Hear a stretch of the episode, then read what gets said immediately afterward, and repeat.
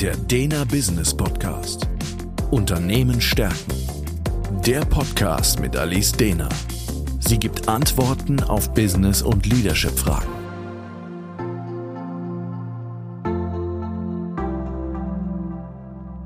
Herzlich willkommen zum Dena Business Podcast. Mein Name ist Alice Dehner und Thema heute ist der dritte Teil der Stressoren, die man kennen sollte, um die Resilienz zu stärken. Diesmal streng dich an. Der Status quo.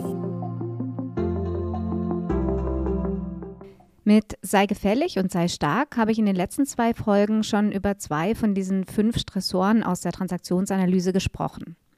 Die heutige Folge widme ich mich dem Stressor Streng dich an.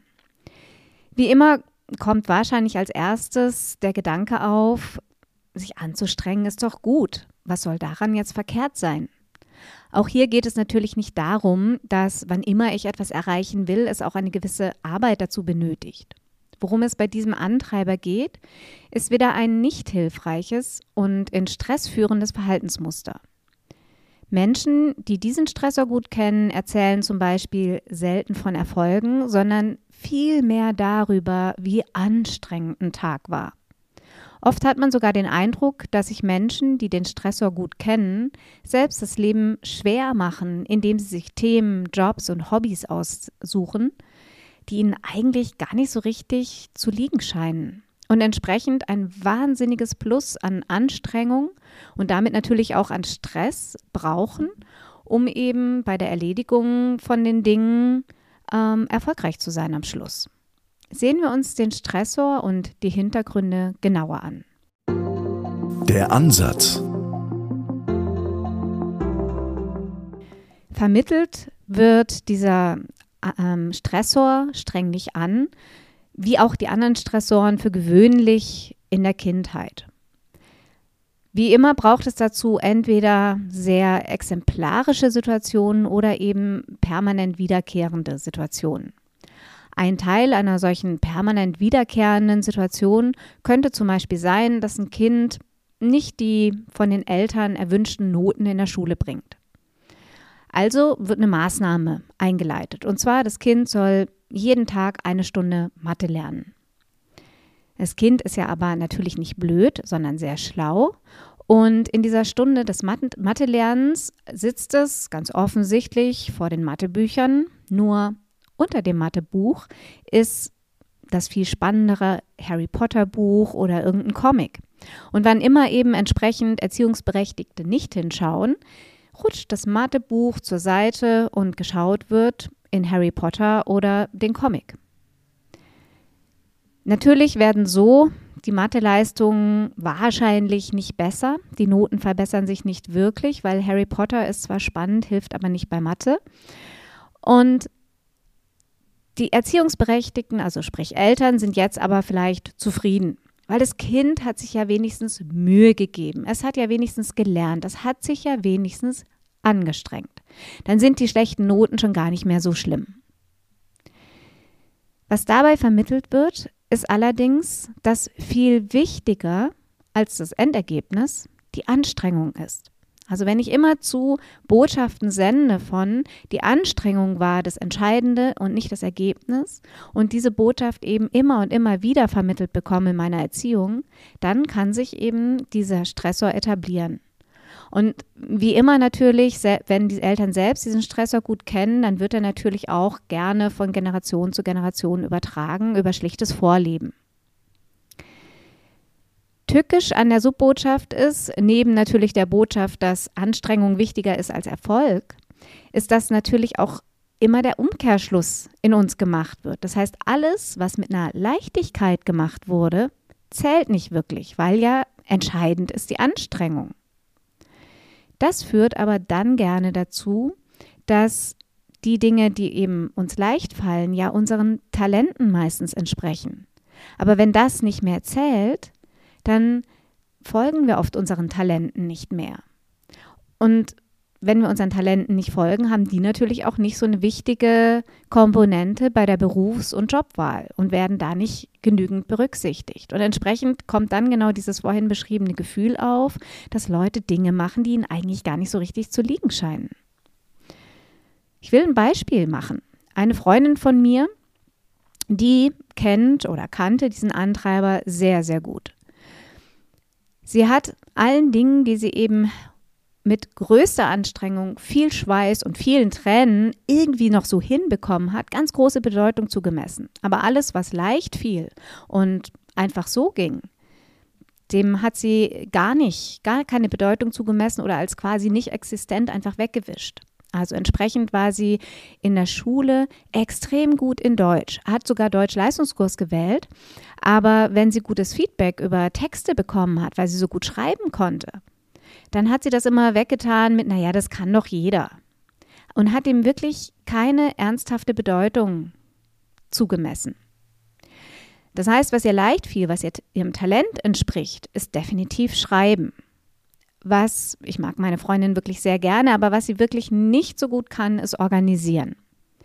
Studiert hat sie dann aber nach dem Abitur Kulturmanagement. Und wenn man Kultur managt, das ist quasi Projektmanagement. Und wenn man eins dafür können muss, dann ist es organisieren. Und entsprechend war sie in ersten Projekten immer in heller Aufregung und völlig aufgelöst, wenn irgendwas schiefgelaufen ist, weil sie gar kein besonderes Talent darin hatte, dann neue Lösungen schnell zu finden und Dinge neu zu organisieren. Die Anstrengung in dem Job, können Sie sich vorstellen, war entsprechend enorm hoch. Und in vielen Gesprächen mit ihr konnten wir zum Glück rausarbeiten, dass das, was ihr wirklich liegt, das Schreiben ist und sie so jetzt inzwischen sehr erfolgreiche Kulturjournalistin geworden ist. Aber das zu erkennen ist unglaublich wichtig, weil das fällt schwer, wenn der Anstrengung so viel Wert beigemessen wird. Erkennen kann man auch Menschen, die zum Beispiel diesen strengen Nicht-An-Antreiber haben, daran, wie sie über ihren Tag sprechen. Sie sprechen eben unheimlich viel darüber, wie anstrengend das war, was für ein schwieriges Meeting ähm, da schon wieder war und überhaupt wie viele Meetings das waren und man kam ja gar nicht zum Essen und überhaupt also mal ein Glas Wasser zwischendurch, das war das große Glück. Das heißt, man hört ganz viel darüber, wie anstrengend irgendwas war, aber relativ wenig über die Ergebnisse. Oder bei den vorhin schon erwähnten Hobbys finde ich bei Menschen, die den streng nicht anderen Treiber gut kennen, oft Menschen, die zum Beispiel Marathon laufen, ohne dass es ihnen wirklich Spaß macht, sondern sie strengen sich dabei so an und haben dabei das Gefühl, etwas Sinniges zu tun, etwas zu tun, was irgendwie ihnen wieder auch eine Wertschätzung bringt, weil das ist das, was sie erfahren haben. Für Anstrengung bekommt man Wertschätzung. Aber es fehlt die Leichtigkeit, einfach wirklich Spaß daran zu haben, zu laufen und einen Marathon zu gehen, sondern es geht wirklich um dieses Schweißtreibende, um dieses auf, den, auf dem Zahnfleisch kriechend am Schluss rausgehende. Und das produziert natürlich eine Menge Stress. Die Lösung. Um einen besseren Umgang zu finden mit diesem Stressor und eben wirklich diesen Stress auch zu reduzieren, den diese Anstrengung, diese überbordende Anstrengung bringt, ist es wichtig, sich mal nach seinen Erfolgen zu fragen. Also wirklich zu forschen, was habe ich eigentlich erreicht? Wo sind meine Erfolge des heutigen Tages, des Monats, des Jahres? Was habe ich eigentlich geschafft? Um den Fokus wieder mehr auf die Erfolge und weniger auf die dafür nötige Anstrengung zu legen. Und sogar diese Erfolge zu feiern als Erfolg. Für manche hat sich auch als sehr hilfreich herausgestellt, so eine Art Erfolgstagebuch zu führen und wirklich abends mal aufzuschreiben, was habe ich alles geschafft und nicht zu überlegen, was war heute so anstrengend. Und dann ist es ganz wichtig, sich mit den eigenen Stärken zu beschäftigen, sich mit der Frage zu beschäftigen, was fällt mir eigentlich leicht und was macht mir sogar Spaß, weil da drin liegen unsere Stärken, da drin sind die Dinge, für die wir zwar was arbeiten müssen, aber die Dinge mit Leichtigkeit passieren können, eben ohne diesen Stress. Und dann findet man viel eher auch wirklich seinen eigenen Weg, wo man die Dinge eben äh, sehr viel gelassener handhaben kann und Erfolge in den Vordergrund stellen kann. Für die Führung bedeutet es, dass wenn Sie bei Mitarbeitenden diesen Stressor vermuten und erkennen, wirklich in Gesprächen zu schauen, Talente zu bestärken und viel positive Wertschätzung zu geben für Dinge, die die Leute mit Leichtigkeit erreicht haben. Dinge, wo eigentlich gar nicht so viel Anstrengung dahinter lag und den Fokus eben in Gesprächen auf diese Erfolge zu richten. Also in Joe Fixen, äh, wenn es dann darum geht, dass der Mitarbeitende wieder erzählt, wie anstrengend alles war, wie anstrengend momentan der Job ist, zu fragen, hey, was ist denn erreicht worden? Welche Erfolge haben wir dann zu verbuchen? Welche Zwischensteps sind ähm, erreicht worden? So parallel zu diesem Erfolgstagebuch das Ganze wirklich in Gesprächen zu ähm, fokussieren und somit eben auch dafür ganz viel Wertschätzung zu geben. Weil das ist das, was gefehlt hat, diese Wertschätzung für Erfolge, die Wertschätzung für das, was einem leicht fällt und die Wertschätzung für das, was einem liegt.